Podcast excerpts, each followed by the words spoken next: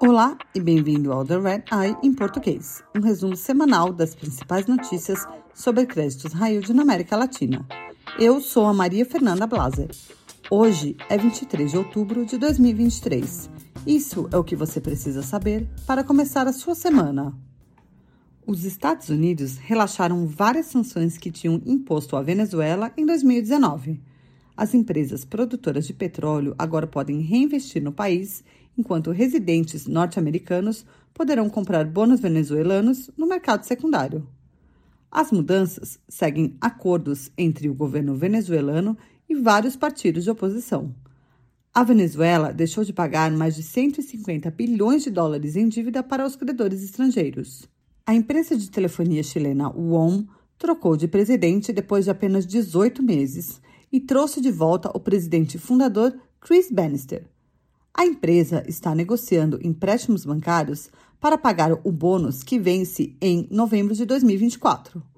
A UON pode levantar até 75 milhões de dólares em dívida garantida, mas talvez precise de uma autorização dos detentores de bônus vencendo em 2028 para oferecer mais colateral para os empréstimos.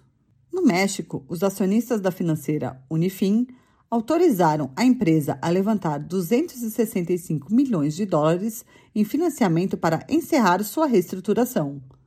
Os acionistas também concordaram com a venda de ações, que pode levantar até 2,5 bilhões de dólares.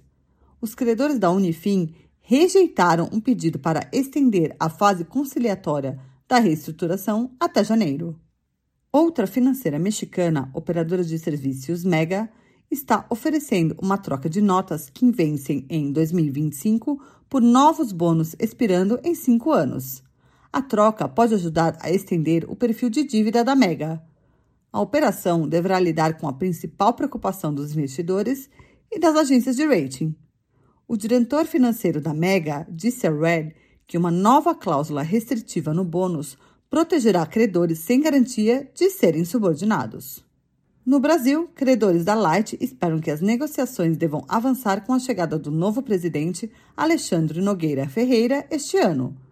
O executivo se encontrou com assessores dos credores na semana passada para discutir sobre como reestruturar a dívida da distribuidora de energia.